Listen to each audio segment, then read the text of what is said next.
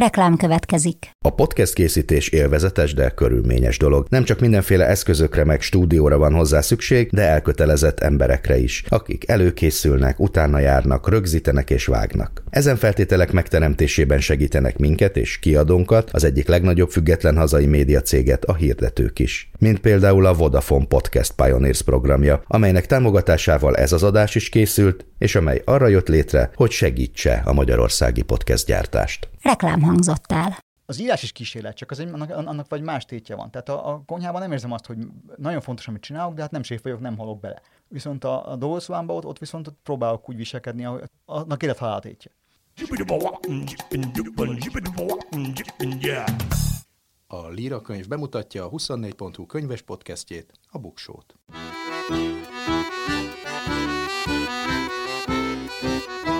Ez itt a Buksó, olvasásról, könyvekről, mindenféle jóról. Én Nyári Krisztián vagyok.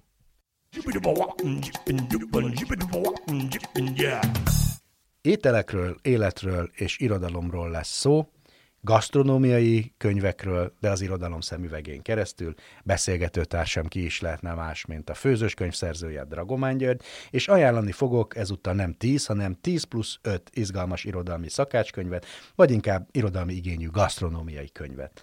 A száz év magány rovatban pedig könyves világrekordokat fogok a nyári melegre tekintettel ismertetni.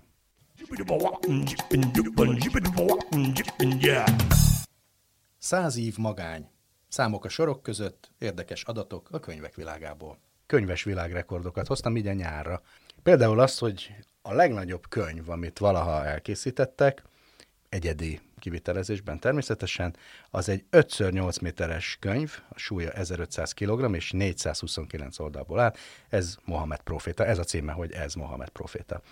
A könyvet Dubajban mutatták be, az Egyesült Arab Emírségekben 2012-ben 50 ember készítette, és hát olyan történetekből áll össze, amelyek kiemelik az iszlám proféta életét, cselekedeteit, valamint a az iszlám nemzetközi és humanitárius szintéren gyakorolt pozitív hatását. A legnagyobb nyomtatott könyv az nem ekkora, de mégiscsak nyomtatva van, tehát könyvebb könyv, az a Kis Herceg, ami portugál nyelvű verziójáról van szó, ami kétszer három méteres, 128 oldal, a 13. Riói könyvására készült el 2007-ben. Egyébként a Kis Herceg az tart még egy rekordot, ez a legtöbb nyelvre lefordított könyv. Egyben 1942. áprilisi megjelenése óta 382 különböző nyelvre és nyelvjárásra fordították le az abháztól az zuluig. A legkisebb könyv, ami valaha elkészült, egyébként 15 ezer dollárba kerül. Ez egy 30 mikrotáblás könyvből áll, amit egy tiszta kristályos szilícium lapra írtak, és a mérete mindössze 70 mikrométer szer 100 mikrométer, nem tudom mennyi egy mikrométer, nagyon-nagyon kicsi. Az biztos, hogy ennek a könyvnek ugyan saját ISBN száma van, tehát ez egy, egy tényleg egy könyv, de az olvasásához elektronmikroszkópra van szükség. Nagyon picike. A legkisebb nyomtatott könyv, az nem ilyen nagyon pici, de azért nagyon pici, az 0,74 század milliméterszer 0,75 század milliméter, tehát kisebb, mint egy milliméter, mind a két kiterjedése. A négy évszak virágai címet viseli. 250 példányt tényleg ki is nyomtattak belőle. Japánban, japánok mindent le tudnak kicsinyíteni, és ez 2012-ben történt. Egyébként több hónapig zajlott ez a nyomtatás, tehát nem olyan nagyon gyorsan született meg ez a 250 példány. És akkor eljutottunk a legdrágábban eladott egyedi könyvekhez. Ugye beszéltünk arról, hogy példányszámban mik voltak a, a legnagyobb bestseller könyvsikere, de most csak arról, hogy egy-egy könyv, ami nagyon sok pénzért elkel. A listát az úgynevezett Leicester Codex viseli. Ha ez így nem mond semmit, akkor azt mondanám, hogy ez Leonardo da Vinci-nek eh, a az egyedi kézzel írott könyve, az ő megfigyeléseinek, gondolatainak, elméleteinek és illusztrációinak gyűjteménye. Ez eredetileg 30,8 millió dollárért kelt el a Christie's aukciós házba, de még 1994-ben, úgyhogy ez ma körülbelül 50 millió dollárnak felel meg. Gyorsan ki lehet számolni, mert elég kerek a dollár, 300 forint, tehát hogy ez 15 milliárd forintot érne ma ez a könyv. Egy kézzel rajzolt és írott jegyzetfüzetről van szó, 1508 körül született, egyébként 30x22 cm-es oldalakról beszélünk. A Forbes elvégezte egyébként hát ez az inflációs indexálását ezeknek a könyveknek, tehát lehet tudni, hogy ma mennyit érne a többi legdrágábban eladott könyv, tehát a Leicester Codex ről már beszéltem. A második helyen Oroszlán Henrik Szent Benedek rendi evangéliuma 28 millió dollárért, a Magna Carta egy eredeti példánya 24,5 millió dollárért, a Szent Cuthbert evangélium 15 millió dollárért, az úgynevezett B. Zsoltáros könyv 14,5 millió dollárért. Azt hiszem, hogy ez az első amerikai nyomtatott könyv, és egy B nevű településnek a valószínűleg nagyon vallásos betelepülői nyomtatták ki az úgynevezett Rothschild ima könyv a következő, ami 13,9 millió dollárt ér. Van egy, ne, az első nem vallásos könyv, persze a Magna Carta sem az, az első, első ismeretterjesztő könyv a listán, a hetedik helyen az amerikai madarak címet viseli, és 12,6 millió dollárért kelt el, ez egy valószínűleg egy 18. századi könyv lehet. A Canterbury meséknek az eredeti példánya, ugye Geoffrey Chaucer könyvéről van szó, 11 millió dollár, dollárért kelt el, 11,1 millió. A kilencedik helyen az amerikai alkotmány és az emberi jogok egyetemes nyilatkozata van egy könyvbe fűzve 1789-es George Washington aláírásával, 10 millió dollárért kelt el 2012-ben, vagyis hát mai áron két 10 millió dollárért. És az utolsó helyen végre egy szép irodalmi mű, Shakespeare végjátékok, történetek és tragédiák, ez a First Folio 8,2 millió dollárért kelt el 2001-ben, ezek tehát a világ legdrágább könyvei, és akkor még három érdekes számot mondok. A legdrágábban eladott új könyv egy példánya, tehát amit már a modern korba adtak ki. Ez egy Michelangelo-ról szóló könyv, La Dotta Mano a, a címe, 100 ezer euróért lehet megvenni, vagy 155 ezer dollárért kerül egyetlen példány, aminek a titka az, hogy ez bizony egy elég súlyos könyv, 28 kiló, mert minden kézzel készített másolat elkészítése 6 hónapot vesz igénybe, tehát meg lehet rendelni, az előlap pedig fehér márványból készült, szerintem minden háztartásban helye van. A világ leglassabban eladott könyve, szerintem ez is egy nagyon érdekes adat, ez egy új szövetség fordítás, David Wilkins adta ki 1716-ban, kopt és latin nyelvű Bibliáról van szó, abban a kopta az igazán érdekes. 500 példányban adta ki 1716-ban, és aztán 20 hetente átlagosan egyet eladott. Ez a kiadó 191 év alatt fogyott el, de tulajdonképpen teljesítette a kiadói célt, megvették. És a végén pedig a, a leghülyébb adat, a leghosszabb című könyv, ami 3777 szóból, azaz 26 ezer betűből áll, egy indiai író Vityala Jethindra adta ki Kirgizisztánban, hogy miért ott, azt nem tudom.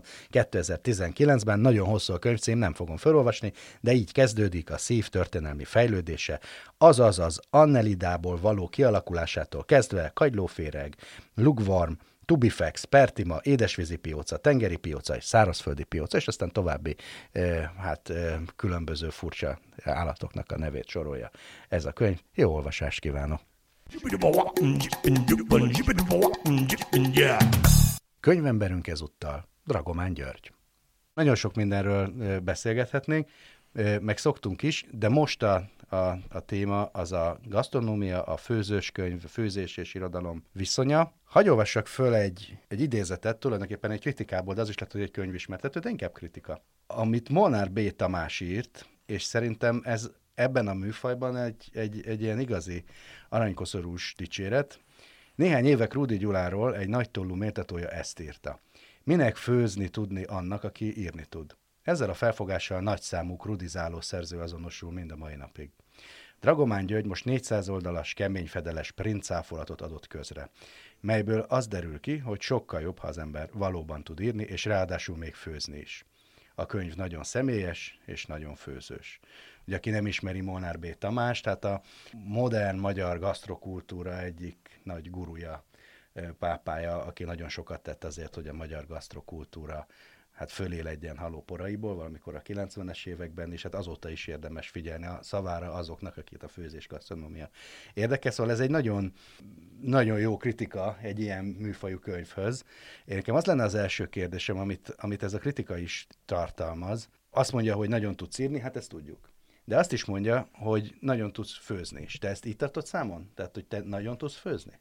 Hát nagyon hálás voltam az ő kritikáért, tehát így nagyon, nagyon, nagyon örül, örültem nyilvánvalóan, hiszen tényleg Tamás az, eleve ő is egy szakácskönyvet, ahogy főzésről beszél, egyáltalán mit csinálnak ők a, a Dorával, Bitter Dorával a nyomtatott sajtóban, az csodálatos. Tehát és mindig is az volt, és tehát én tőlük is tanultam főzni tulajdonképpen. Tehát én nem, azt nem mondanám, hogy tudok főzni, mert ki, kimondhatja magáról, hogy tud főzni, az nagyon nagy hibris lenne, hogy tudok, tudok főzni. Azt mondhatnám inkább, hogy én szenvedélyesen tanulok főzni. Tehát, hogy azt sem mondanám, hogy tudogatok, mert amit tudok, azt tényleg tudom, mert azt, azt szeretem megtanulni. Tehát, hogy, hogy én az vagyok, aki mikor olvasok valamiről, vagy látok valamit, vagy eszem valamit, ami érdekes, akkor utána képes vagyok én hónapokon keresztül azzal foglalkozni, és ilyen addig csinálnám, még úgy nem érzem, hogy azt most már tényleg tudom.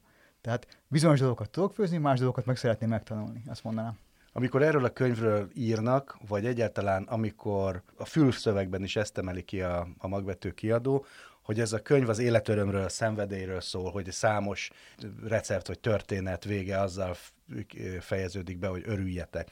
Tehát, hogy, hogy az látszik, hogy van benned egy ilyen elementális életöröm, ami a főzéshez kapcsolódik. Pontosabban az a kérdésem, hogy miért pont a főzés hívja elő? Vagy csak a főzés hívja elő, vagy az mindig előhívja? De ez, ez, a, ez olvasónak ez, a, ez az érzés, ami átragad, amikor olvas, eh, olvassa ezeket a recepteket, vagy ezt a könyvet, hogy ez baromi jó.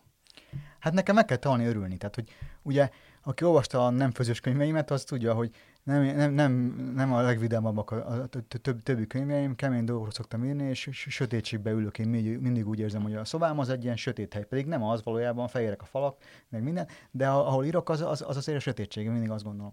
És akkor e, egyszer csak rájöttem, különösen amikor gyerekeim születtek, akkor, akkor értettem meg, hogy ez nagyon veszélyes ez a sötétség, hogy ez, ez tulajdonképpen rá tud telepedni az ember életének minden pillanatára és akkor miért dolgozunk? Tehát, hogyha azért írok, hogy mindig ebbe a sötétségbe legyek, hát azért írok, hogy ki tudjak jönni belőle. Tehát, hogy ez, ez, ezeket a történeteket el akarom mesélni, de utána, amikor nem mesélem őket éppen, amikor nem írok, akkor meg kell tanulni boldognak, boldognak lenni. Akkor meg kell tanulni örülni. Ez kicsit olyan, hogy, hogy végül is egy diktatúrában éltem, és egyszer csak felszabadultunk. És akkor akkor én rájöttem, hogy mikor ez megtörtént. Tehát én emlékszem konkrétan, hogy mondjuk átjöttünk a határon, hogy szerelmes lettem. Tehát voltak ilyen konkrét események, amikről mindig azt mondtam, hogy nekem ennek örülni kell, hogy nekem ezután örülni kell. Tehát, hogy, hogy végre, végre ezt lehet, lehetek szabad, ezt a szabadságot, ezt élvezni kell, akarni kell, és meg kell tanulni tulajdonképpen. Úgyhogy én tudatosan készültem arra, miután megírtam az első regényem, akkor még nem nagyon jöttem ki a szobából, tehát az még úgy készült, hogy, hogy nem tudtam örülni közben. Tudtam azért, mert ugye próbáltam szépen élni már azért is, de akkor elhatároztam, hogy, hogy én tudatosan készülök arra, hogy, hogy örüljek, mikor nem írok. Annak, hogy, hogy van élet a szobán kívül is. És akkor a főzés ennek egy nagyon evidens terepe lett nagyon gyorsan, mert hát mindig is szerettem főzni, szerettem menni, a családban mindig ez fontos volt, és, és akkor nyilván adja magát, hogy az ember stresszesen főz, meg idegesen főz, és, és akkor erre vigyáztam, hogy a, elég nekem az írás stressze. Tehát, hogy nyilván persze ez nem teljesen így van, mert néha érik az ember kudarcok, meg vannak stresszes, stresszes helyzetek, meg nem mindig sikerül, de mégiscsak azért arra, a, a, ilyen, egy ilyen nagyon átélt módon próbálok főzni. És Mást is egyébként, tehát más is, mikor nem írok, mindent próbálok át, átért volna csinálni. Én nagyon tudok napozni, nagyon tudok nem csinálni semmit, csak úgy nézni az eget, tehát ezeket mind nagyon tudom. De a főzés erre nagyon jó. Tehát ezt valahogy úgy kell elképzelni, hogy van a lelkedben egy dolgozószoba, ahol az életednek a borús része van, meg van egy lelki konyhád, ahol meg felszabadult gyermeki örömmel tudsz tevékenykedni? Igen, tulajdonképpen. Tehát ez egy kicsit játék valóban. Tehát nyilván kapcsolódik ahhoz, hogy akkor gyerekeim születtek, és akkor, akkor egyszerűen élvezni kellett azt, hogy újra játszhatok, hogy ezt ilyen játékosan lehet csinálni, hogy lehet szórakozni, kísérletezni, játszani. És az írás is kísérlet, csak az egy, annak, annak vagy más tétje van. Tehát a, a konyhában nem érzem azt, hogy nagyon fontos, amit csinálok, de hát nem séf vagyok, nem halok bele. Viszont a, a dolgozóámban ott, ott viszont ott próbálok úgy viselkedni, ahogy annak élet tétje. A játékosság meg az életöröm mellett még egy dolgot észrevettem, ami nálad a főzéshez kötődik, ez pedig a, a valamiféle szintetizált ismereteknek az összeállítása. Tehát, hogy neked az is fontos, hogy megértsd meg, megtanuld. Egyszer elmeséltem neked, amire nem emlékeztél, ezt az édesburgonya toast sztorit, amit, ami úgy történt, hogy mi találkoztunk egy, egy ilyen irodalmi fesztiválon, ahol este beszélgettünk a különböző vacsorákról, és az, mondtad, hogy van az édesburgonya toszt, az milyen jó dolog, le kell vágni egy szeletet az édeskrumpliból, be kell tenni a kenyérpirítóba, kétszer lehúzni, és utána bármi rákenhető, mint a mégypirítósra. Ezt hazamentem, boldogan megcsináltam, és írtam neked, hogy tényleg nagyon finom, amire azt mondtad, hogy ja, te még nem kóstoltad meg, még csak olvasol róla. És hogy, hogy, hogy nekem ez is nagyon tetszik, hogy, hogy látszik, hogy gyűjtöd össze az információkat, tulajdonképpen ez neked egy ilyen lelki lexikon is, hogy, hogy, hogy minden olyan fontos dolgot összeszedni, amiből megértheted az édesburgonya pirítóst, vagy éppen amit. Igen, hát én kíváncsi vagyok, és valóban így van. Az azóta megcsináltam egy párszor, és több különböző verziókban, de még annyira nem lett jó, hogy én ezt betegyem a főzőskönyvbe. Tehát, hogy, hogy nem gondolom azt, hogy elég vagyok a recepttel. Tehát valóban működik így, így, így, egyszerűen, és valószínűleg lehet majd egy kicsit bonyolítani rajta, úgyhogy ne legyen sokkal bonyolultabb, de finomabb legyen. És hogyha oda eljutok, és az sikerül, már vannak kísérletek, elég sok, akkor, akkor majd beleveszem a következő könyvbe, vagy akkor megírom. Igen, hogy ez a könyv, ez, ezt én azért is szeretem, mert részben azok miatt a receptek miatt, amelyek benne vannak, meg azok miatt, amik nincsenek benne, csak beszélsz róla, hogy miért nincsenek benne, meg hogy majd egyszer valamiben benne lesznek. Van egy mondat, amit eh, egy nyilatkozatodban találtam, hogy minden főzés kicsit nyomozás is, az ember a saját korábbi emlékeit és élményeit keresi. Tehát, hogy neked fontos, hogy a személyes viszonyod ezekkel az ételekkel, meg alapanyagokkal eh, meg, meglegyen, ez hogy alakult ki ilyen identitásképző dologgá nálad az ízekhez való viszony? Valószínűleg nagyon érzékeny írok.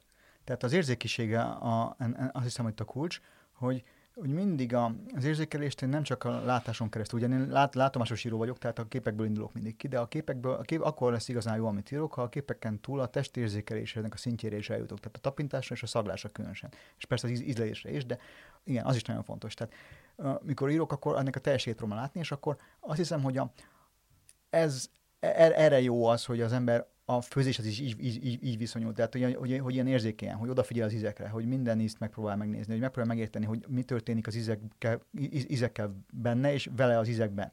És, és akkor, akkor ez, ez, ettől lesz az érdekes, hogy, hogy nem tudok, valójában ez tényleg így is működik, szerintem mindenkinek így működik, csak nem biztos, hogy mindenkinek van ideje ezen elgondolkozni. Ha meglátsz egy csőkukoricát, akkor mi jut eszedbe?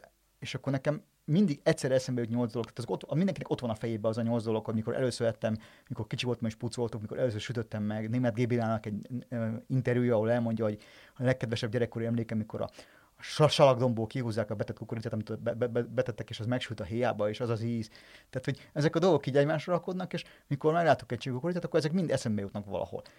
Nyilván erre nincs idő ezt felfejteni, de ha nekiállok írni róla, akkor, akkor viszont felfejtődnek lassan megjelenik a, az ételekhez való viszonyodban az identitásodhoz való viszony is. Tehát például az erdélyiség nagyon jól előjön, a fűszergazdagságban, a, a tárkony, csombor, lestján, miközben ez nem egy erdélyi szakácskönyv, hanem ott van végig ott a, a hogy mondjam, a, a, a tudat alatt valahol mélyen, mindig elő, elő majdnem minden receptnél valahogy én tudok kapcsolni arra, hogy, hogy ez abban a fűszergazdag erdélyi világban indul el, még akkor is, hogyha ez egyáltalán nem egy erdélyi recept. Hát igen, így van, hogy, hogy valóban egy csomó mindent tanultam, és alkalmaztam erre, de, de mégiscsak az, a gyerekkoromnak az ízeig, azok intenzíven megvannak ebbe az egészbe. És tulajdonképpen az egy érdekes, érdekes korszak volt ebből a szempontból, hogy valójában egy hiánykorszak volt. Tehát nem tudtál semmit úgy megfőzni, hogy eldöntöd, hogy mit főzöm, meg, bemész a boltba, megveszed és megfőzöd. Vagy nagyon kevés dolgot tudtál tulajdonképpen, hogy megfőzni, hanem ami került, abból főztél, és akkor a, mégiscsak ott volt a, tehát én tudtam, hogy van száz konyha, hogy van magyar konyha, van román konyha, hogy van örmény konyha, hogy, hogy van még egy kicsit olasz, meg francia konyha is, mert ezek mind egy kicsit összekeveredtek. Ezek a nyomai itt vagy, itt, itt, itt vagy oda, meg, meg, megtalálhatók voltak Erdélyben. És akkor persze még erre rányomta a Béta apámnak a figurája, aki, aki, aki nem benne van a könyvben, és hogy, amit ő nem szeretett, azt nem főzte, és azt nem is nagyon ettünk, úgyhogy például nem ettem halat nagyon sokáig, mert apám azt vagy nem szerette, és akkor, akkor én azt hittem, hogy Erdélyben nem is lettünk éppen halat enni. Pedig hát lehetett nehéz volna. Erdélyben, vagy nehéz volt. Igen, akkor, akkor, akkor nehéz volt. Mondjuk piszt, pisztrángot az például, azt, azt, azt néha igen, mikor pisztrángozott, akkor, akkor, akkor igen, de amúgy ez, tehát hogy pedig vannak híres, van egy, van egy nagyon híres erdélyi csukarecept, ami, a, a, ami titok, mert nem tudjuk, hogy hogy van a, a benne van a, a, azt hiszem a Bánfi könyvében van benne, hogy valakinek az a titka, hogy úgy, úgy, úgy tudja megfőzni, hogy, hogy nincs benne egyáltalán szálka. De hogy mi a titka, azt nem mondja el, és a könyvben derül ki. Fú, ez milyen jó nyomozás lenne. Mm. Engem az érdekel, most is említetted az örmény ízeket, hogy neked vannak örmény felmenőid, erdélyi örmény felmenőid, és mégis kimaradtak a könyvből ezek a tipikus erdélyi örményételek, amiket én nagyon szeretek, az angajabur leves, a hurut, mint fűszer, tehát hogy ezekről nem írsz. Ó, elfelejtettem neked hurutot hozni, pedig ígértem. Na, mert huruthoz jutottam, ami egy ilyen hát egy ilyen különleges szállított fűszeres sajt, amit ami ráadásul savanyú, és amit úgy használunk kicsit, mint a parmezánt, úgy használják az, örmény, az konyhába, és nehéz csinálni, tehát ez igazából ember magának nem nagyon csinál, mert 8 hétig tart megcsinálni, egyszer mi csináltunk azért, de, most van nekem ebből tíz rúd, és ígértem neked, de elfelejtettem, de most eszembe jutott, hogy legközebb találkozunk, hozok. Tehát, Köszönöm. Ez Ezért a, volt ez az egész. Köszönjük szépen, viszont Ez, ez a fejezet, ez kimaradt, mert, mert ez még nincs kész. Tehát, hogy, hogy, Jó, hogy ez lesz, csak Hát biztos meg fogom írni. Tehát, hogy ez úgy van, hogy ez nem nagyon lehet abba hagyni. Tehát, hogy már mint a főzés nyilván nem tudom abba hagyni, vagy remélem, hogy nem lesz olyan élet, élet, élet, élet nem, ér, nem ér olyan betegség, vagy bármilyen miatt éppen abba kell, abba, abba, abba kell hagyni, és akkor ahogy főzök, úgy gondolkozom is róla, és akkor vannak ezek a dolgok. Tehát mikor ezt a könyvet összeraktam, akkor be kellett látnom egy bizonyos ponton, hogy egy csomó fejezet, amit én felvázoltam, hogy most ezek lesznek benne, még elkezdtem megírni, hogy azok nincsenek kész, és nem, nem is fognak beleférni ebbe a könyvbe, különben tényleg nem lehet kivinni a konyhába, olyan vastag lesz. Tehát hogy akkor, akkor rájöttem, hogy mondjuk az örmény konyha, az, az, az örmény konyhával a játékaim, azok, azok még nincsenek azon a szinten, hogy azt úgy megírjam. Hogy, hogy meg fogom majd előbb-utóbb biztosan írni. És akkor abban lesz tényleg Anga meg, meg Dalauzi, meg, meg minden, ami, ami, ami, amit gyerekkoromban láttam, meg amiről gyerekkoromban hallottam. Mert az is vicces, hogy mondjuk a csomó ételt nem is csináltunk, csak beszéltünk róla. És amikor végre csináltunk, akkor mondhatnám azt is, hogy szinte csalódás volt mm. gyerekként. Nem tudom, a dalauzit azt annyit emlegettük, az egy ilyen örmény édesség. Tulajdonképpen mák, méz és dió keveréke, azt hiszem. Hogy azt tudom most már, mert most már csináltam sokszor. De hogy azt, azt gyerekkoromban ugyanolyan apám, hogy fú, az annál jobb édesség nincs. És tudod, mikor te egy csokoládé helyben nősz fel, akkor azt gondolod, hogy na hát akkor van egy módszer, amivel lehet csokoládét csinálni, vagy valami annál is ide, ide, jobbat és édesebbet. És akkor elkészül, akkor hát finom, de nem, tehát hogy másfajta édesség. Ez a méz, méz édessége, nem a csokoládé édessége. De hogy erről majd még biztos fogok írni. Tehát, hogy ez, ez, ez, ez nekem nyilván fontos. A, a nyilván zsidókonyháról is viszonylag, viszonylag keveset írtam, az, az is fontos, az meg anyai ágon. Tehát, hogy, hogy igazából a családunk az gasztronómiailag nagyon érdekes hagyományokat hoz magával és akkor, akkor azokkal mind játszottam egy kicsit, de hát ugye véges az, hogy meg hát ezek a receptek elég nagyok is, ezek a fejezetek, nem, nem, nem, nem olyan rövidek, tehát hogy a, a, nem nagyon hosszúak, de recepthez képes hosszúak. Tehát, hogy mondjuk ezeket meg lehetne írni négy sorba is, vagy öt, öt sorba is, csak akkor pont a szívük, lelkük veszne el. Úgyhogy ezért nincs hely. Tehát, hogy, hogy a, a megírnám ezt a 8-9 örményételt, ami érdekel, akkor, akkor az akkor még mondjuk 60-70 oldal lenne. Tehát majd el fog jönni annak az ideje, remélem. De nem is feltétlenül ebbe a könyvbe, bár egy kicsit itt is, de a, de a interneten közzétett receptjében nagyon sokat írsz technológiai dolgokról, meg szeretsz ilyen eszközöket, és akkor nagyon lelkesen tudsz róla írni, és ezeket én is nagyon szeretem, de te nem félsz attól, hogy a főzés egyszer csak így eltechnológiasodik? Hát nem, tulajdonképpen azt gondolom, hogy amennyire ez már megtörtént. Tehát, hogy ennél technikásabb a főzés nem tudom, hogy lesz mert most már mindent, aki technikásan főz, az mindent használ, tehát centrifugákat használnak, meg mindenféle túlnyomásos gépeket, meg nem tudom, ultrahangos kavitációval lehet mondjuk a spárgát alakítani. Tehát lehet egy csomó ilyen technikai eszközt, amit csak lehet, amit, tehát amit szerintem az volt, hogy a szakácsok ugye beszabadultak a laborokba, a tudósok meg beszabadultak a konyhába, és amit ebből ki lehet hozni, azt nagyjából, ki, nagy, nagyjából kihozták. Most már csak nagyon elbor, dolgokat lehet csinálni, amit nem csináltak meg eddig. Tehát én szerintem éppen ez, ezen nagyjából túl vagyunk. Tehát egy csomó dolog ebből megmaradt, és lemondtuk be a tanulságokat. Ö, azt kell meglátni, hogy tehát mondjuk ilyen a szovidálás. Én nagyon szeretek szovidálni, és minden, de ebben a könyvben nem volt még szovid fejezet, de az nem, tehát hogy az egy olyan technológiai főzés, hogy, hogy igazából nem tud úgy elterjedni, ahogy el kellene terjednie, amiatt, mert valóban tehát nagyon, nagyon jó minőségű ételeket lehet produkálni vele, viszont gyártod őket, nem, mert, mert amíg, amíg maga a főzés zajlik, addig nem érzed az illatát, tehát hogy az, az, azt a gép csinálja tulajdonképpen. És ezért, ezért, ezért nem akkora öröm csinálni, mert, mert az elején elkészíted, de nem beteszed, és akkor mire, a végén, tehát az a, nem lehet kóstolgatni, nem lehet nézni, hogy mi történik, hanem így, úgyhogy ez egy nagyon érdekes lélekállapot. Én ezzel nem tudok sütni rendesen süteményt, mert az irreverzibilis folyamat onnan, hogy betetted a süteményt. Igen, tehát hogy az is érdekes. A, a, a, tehát, amúgy én szeretem a gépeket, tehát van ilyen robotgépem, az megvettem mindent, amit meg lehet venni. Az, az jó, hogy tehát azt a technológiai részét szeretem a főzésnek, hogy lehet gyorsítani rajta. Tehát, hogy mondjuk lehet nagy tételbe gyorsan főzni. Ez érdekes, bár most igazából nincs szükségem, de, de, de, de, de ezek, ezek érdekes dolgok. De azt gondolom, hogy a technika valójában nem fog igazán ezen elrúgakodni. Tehát, tehát annak, aki olyan, olyan alkat, mondjuk ott a Thermomix, és akkor az tényleg olyan receptek vannak, hogy ez dob bele, akkor az dob, tehát a robot is főzhetne úgy, hogyha követné az utasításokat, mm. és az étel, étel jó lesz. De hát pont nem ezt akarod sokszor. Meg az az érdekes, hogy igazából az otthoni főzés az nagyon más, mint a vendéglői főzés. Mert a vendéglőben is arról van szó, hogy mindig ugyanazt az ételt kell megcsinálni, lehetőleg ugyanúgy, nem is mindig a séfnek, hanem a séf utasítási alapján. Tehát egy technológiát kell csinálni, ami mindig hibátlanul működik. Most otthon pont nem ezt kell csinálni, nem, ezt, nem is ezt akarjuk csinálni, tehát hanem a, egészen más, máshogy főzünk. Úgyhogy ebbe az érdekes, hogy a vendéglői főzés módszertana, hogy tudod leszivárogni a mi konyhákba, és mi az, amit abból meg, meg lehet őrizni, meg fel lehet használni. És ez, ez, ezzel játszom tulajdonképpen. Hadd olvassak föl tőled egy mondatot. Én úgy gondolom, hogy akik rendszeresen esznek együtt, főznek egymásra, és tudnak egymásnak és egymás főztjének örülni, akik az asztalt szeretetben körbeülik, ők a család. Ugye most nem, nagyon nem így akarják definiálni sokan a, a családot, de az, hogy te ezt összekapcsolod a főzéssel, az, az nekem nagyon tetszik.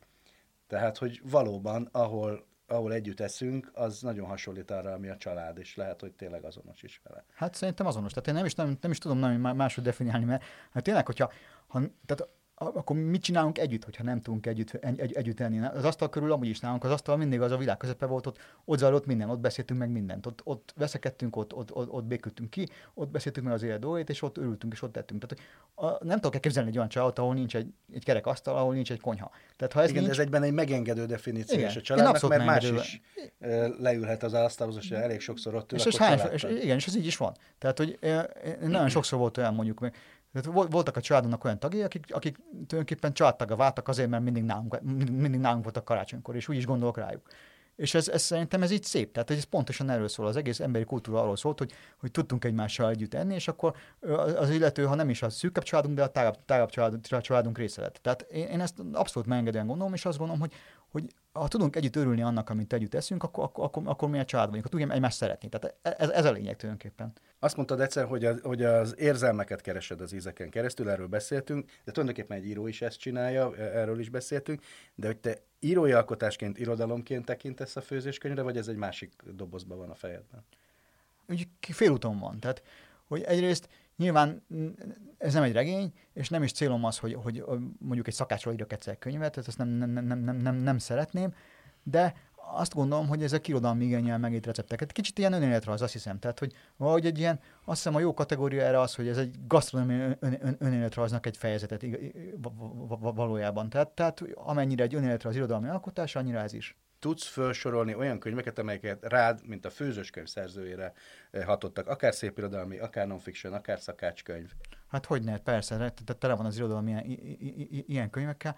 Mondjuk mondok, mondjuk szakmai könyveket. A leghíresebb, amit nyilván mindenki ismer, az Kőpálnak a e- e- Erdélyi Lakoma című könyve, ami hát nem is tudom mi, tehát egy, egy enciklopédikus kultúrtörténet szakácskönyv. Ez egy közös bibliánk neki. Igen, igen, hát ezt igazából aki egyszer olvasta, az megérti, hogy miért. Tehát az a kérdés, arra a kérdés, hogy miért, de az egyik válasz szerintem ez a könyv. Az, aki azt elolvassa, az már ke- ke- kezdi kapiskálni. Aztán a másik, amit nagyon szeretek nyilván, az Lénár Sándornak a romai, romai konyhája, ami, ami meg arról szól, hogy hogy tudta megtanulni valaki más, más konyháját úgy, hogy, hogy tehát ez nagyon izgalmas, hogy tulajdonképpen ott, ott, ott él Romában, ha, azt hiszem, hat, hat, hat évig, tulajdonképpen bujkál is elég sokat a, a, a, a fasiszták elől, és egyáltalán éli ezt a különös érdekes kultúrtörténet életét, és közben ír, ír egy olasz szakácskönyvet, ami tulajdonképpen hiánypotló. Azóta is, is nagyon kevés olyan olasz szakácskönyvet tudok, amit egy magyar ember írt, és ilyen Ráadásul egy, egy, egy, egy, egy, egy, németül jelent meg először. Igen, és egy, város, egy városról szól, tehát hogy igazából nem is tudom, hogy van-e még ilyen, hogy valaki, mondjuk valaki azt mondta, hogy a milánoi konyha, lenne, ne, ne, ne, ne, egy ilyen magyar szakácskönyv, pedig le, biztos, hogy érdekes lenne. Tehát ez, ez, ez két olyan könyv, ami, ami nagyon fontos nekem, és ezek kon- kon- konkrétan szakácskönyvek. Nyilván vannak a nagy klasszikus magyar szakácskönyvek, amiket az ember gyerekkorában fogad, az Inyes Mester, vagy nem tudom. A, Monebét a másik könyvét nagyon szerettem, tehát hogy az, össze van nekik gyűjtve azok az írások, amiket hét, hét, a hétvégi melléketekben publikáltak, és azok olyanok, hogy, hogy az alapján nagyon hasznos ezt forgatni, mikor mondjuk Madridba voltam életemben először, akkor rögtön tudtam, hogy mit kell Madridba enni, vagy hogy mit kell Madridba inni, vagy hogy melyik a jó konyak, mert vagy abban benne van. Tehát, hogy az egy ilyen világkalauza az, az, az, ő, az ő könyvük, azt hiszem az, nem egy konyha, konyha verzum, ha jól emlékszem. A, az is egy teljesen hiány, hiány, hiánypótlan szép könyv. Nagyon szeretem a Váncsa könyveit, nyilván az van, aztán ö, szeretem ezt az enciklopedikus hübriszt, ami, ami, ami benne van, hogy tényleg minden receptet, ami létezik a világon, meg, meg, meg, meg, meg, megír és megfőz és tud. Tehát azt hiszem, hogy ebből a szempontból szerencsénk van, hogy jó, jó szakácskönyveink vannak.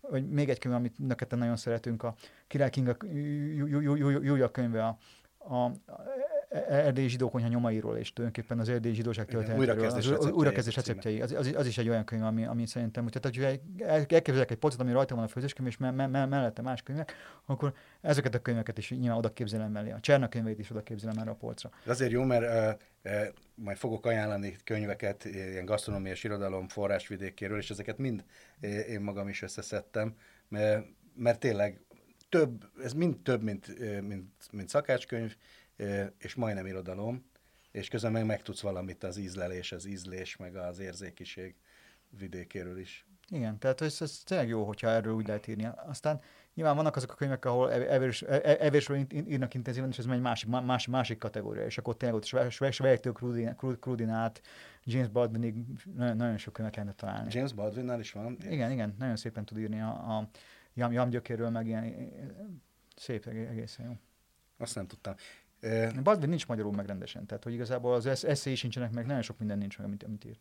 Igen, Mesterezi Monika fordított novellákat, és valamikor megent a 80-as években egy elég rossz Európa kiadós könyv, és, és egyébként nagyon kevés. Nem, szerintem az, tehát az ő pont nem jutott el Magyarországra, ugye el, el kéne jusson, de hát sok ilyet tudunk. Mikor lesz kettő főzős, főzős könyv kettő? Hát most írom szépen lassan. Ugye ezt tíz éve írtam az elsőt, és, és a, nagyon sok van, ami az elsőben nem került, egy félig kész volt, dolgozom rajta. Hát a ideális esetben azt mondanám, hogy mondjuk a 2002 kará... nem, 2022 karácsonyára például addig, addig elkészülhet. Vagy a következő év karácsonyra, vagy, vagy Valamelyik egyszer egy karácsonyra. És abban már benne lesz a paprikás krumpli, a tökéletes paprikás krumpli recept? Hát, hogyha lehet, lehet. Most már azért, vagy hát néhány verzió biztos benne lesz. Tehát abból a, nekem azt tudni kell, hogy mindig sokszor kérdezik, hogy mi a kedvenc ételem, és az egyik az a paprikás krumpli. Valószínűleg azért, mert gyerekkoromban volt olyan év, hogy szerintem 150-szer ebédeltem paprikás krumplit, úgyhogy ilyen furcsa viszonyom ez az ételhez, és azóta sok verzióban csinálom, és igen, tehát fogok egyszer, lesz, biztos előbb-utóbb valamelyik könyvemben lesz egy paprikás mufli fejezet, és akkor abban lesz több olyan recept, amik, amik izgalmasak lesznek. Top 10. Egy polcnyi jó könyv. Izgalmas irodalmi szakácskönyveket szedtem össze, vagy inkább irodalmi igényű gasztronómiai könyveket, 10 plusz 5 Azért 10 plusz 5 mert először öt olyan könyvet ajánlok, amit írók írtak, de szakácskönyv, de inkább szakácskönyv, mint, mint irodalmi mű. Különböző korszakokról, korszakok gasztronómiát mutatják be. Így az első helyen Sali Noémi 600 tojás, egy se görbe című könyvét ajánlom, ami egy Molnár Júlia nevű 19. századi hölgynek a szakácskönyve 1854-ből, és ehhez írt aztán mindenféle kiegészítő dolgokat e, Sali Noém, illetve szerkesztette ezt a könyvet, 2020-ban jelent meg az Abóvónál. A másik egy klasszikus, amit eh, Dragomán György is említett, Magyar Elek az Ínyes Mester szakácskönyve. Ez eredetileg 1932-ben jelent meg, de a legfrissebb kiadása 2019-es, ma is kézbe lehet venni, és látszik, hogy egy literátus ember írta, nem csak egy receptgyűjtemény, hanem irodalmi igényel szórakoztató módon is lehet ezt olvasni. Ugyancsak hasonlít hozzá, és az időben megelőzi, tehát rosszul mondtam, az Emma asszony szakácskönyve. Emma asszony nem más, mint Ignotus Hugo. Ez az ő receptgyűjteménye. Kiadták aztán 1902-ben például az Emma asszony levelei című könyvét, ez egy, mint egy levelezési rovat egy újságban, ő egy nő nevében, Emma asszony nevében válaszolgatott a háziasszonyoknak, aztán később kiadott egy szakácskönyvet. 2021-ben ez újra megjelent a Hermit kiadónál, tehát meg lehet vásárolni. A negyedik helyen Lénár Sándor Római Konyha című könyve, amelyet Dragomán György is ajánlott. Sajnos ennek igazán friss kiadása nincsen, de antikváriumba hozzá lehet férni. A magvető adta ki 2004-ben, tehát jó régen utoljára.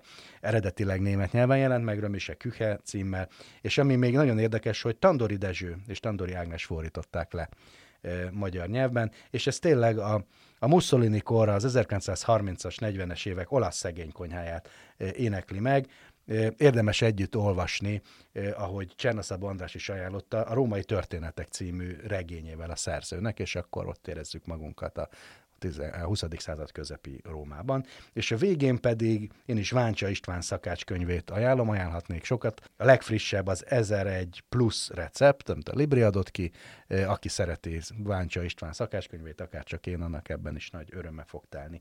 És a végén, nem a végén, hanem most érünk el az irodalmi szakácskönyvekhez, tehát olyan gasztronómiai témájú könyvek, amelyben recepteket is lehet találni, de valami mást is, elsősorban irodalmat. A lista elején egy viszonylag régen megjelent, de beszerzendő könyvet ajánlok, részpál szerkesztésében az irodalmi szakácskönyv. Legutoljára az Edemo Books adta ki 2013-ban, tehát ez is már megérett egy új kiadásra. Cervantes, Galeotto, Petronius, Brian Szavaren, Betlen Miklós, Apor Péter, Tömörkény István, Krúdi Gyula, Mixát, Móricz, Nagy Lajos, és még nagyon sokan ételekről, gasztronómiáról, főzésről írnak, étvágycsináló klasszikus. Természetesen nem hiányozhat a listáról Krúdi Gyula. Hát sok válogatás jelent meg az ő gasztronómiai írásaiból, legutoljára talán a Has egy éjszakája címmel a Terciumnál 2016-ban egy ilyen válogatás. Aki csak a gasztronómiai részek érdekelnek Krúdi műveiből, vagy ezt akarja ajándékba adni, annak ajánlom, szerintem még meg lehet kapni. Szintén nagy klasszikus és Dragomán Györgyel itt ünnepeltük Kövi Pál Erdélyi Lakoma című könyve. Ennek van egy új kiadása Erdélyi Lakoma újra töltve címen, ami a Helikonján jelent meg 2019-ben, és kortárs írók írtak mindenféle eszéket a receptek mellé, úgy, hogy az eredeti 1980-as kiadásban is volt, csak most már más írók, véletlenül én magam is közéjük keveredtem. A következő Király Kinga Júlia az újrakezdés receptjei, erdélyi zsidó történetek, életről, éjségről és reménységről. Ez egy kultúrtörténeti könyv, receptekkel, a ma már ezer fősre fogyott erdélyi zsidóságnak állít tulajdonképpen emléket a valaha 200 ezeres közösségből már csak ennyien élnek, és közülük párakkal, párral interjút tudott még csinálni Király Kinga Júlia, és a recepteken keresztül az életükről is mesélnek. Nagyon-nagyon izgalmas könyv. Szintén a zsidókonyhához kapcsolódik Körner András a Magyar Zsidókonyha című könyve, alcíme elmondja a lényeget, kultúrtörténet 77 autentikus recepttel, elképesztően jó képanyag van benne, Korvina kiadó jelentette meg 2017-ben, nagyon jó könyv. 2020-ban jelent meg, és ha jól tudom, akkor bolti forgalomban nem nagyon kapható. A Petőfi Irodalmi Múzeum kiadásában nyelvbabérral Szilágyi Judit szerkesztette. Kicsit ez is olyan, mint Részpának az irodalmi szakácskönyve. A magyar irodalom gasztronómiai sokszerűség, sok színűségét mutatja be. Tehát ez egy antológia, irodalmilag is nagyon használható, receptek is vannak benne, remek könyv. Csernaszabó Andrástól két könyvet is szeretnék ajánlani, bár sokkal többet is ajánlhatnék. Az egyik a legutóbbi, Rézi a Pácban, ami a szerzőnek a gasztronómiai írásait gyűjti össze, a Helikon adta ki idén, illetve egy általam kedvelt nagy klasszikus, a 77 magyar paccal, ami a magvetőnél jelent meg 2017-ben. Ebben receptek is vannak, de valójában ez egy regény a pacáról, ahogy a szerző szokta mondani, kiváló e, regényfőhős a paca. Kapcsolódik Csernaszabó Andráshoz, de csak amennyiben szerkesztette a Hévízi hajószakács kortás gasztroirodalmi antológia, a Cserki Adonnál jelent meg nem olyan régen, és íróknak ételekről, gasztronómiáról, ízekről való írásai jelentek meg benne. A Hévíz folyóirat sajnos most éppen pihen, anyagiak hiány nem adják ki, de ez az antológia megjelen, nagyon sok kortás szerző szerepel benne kiváló írásokkal, és hát a végén Természetesen beszélgető társamnak, Dragomán Györgynek a főzős könyvét ajánlom, amely tavaly jelent meg a magvetőnél, és ha minden igaz, jövőre, vagy utána, vagy még egy évvel később megjelenik az újabb része.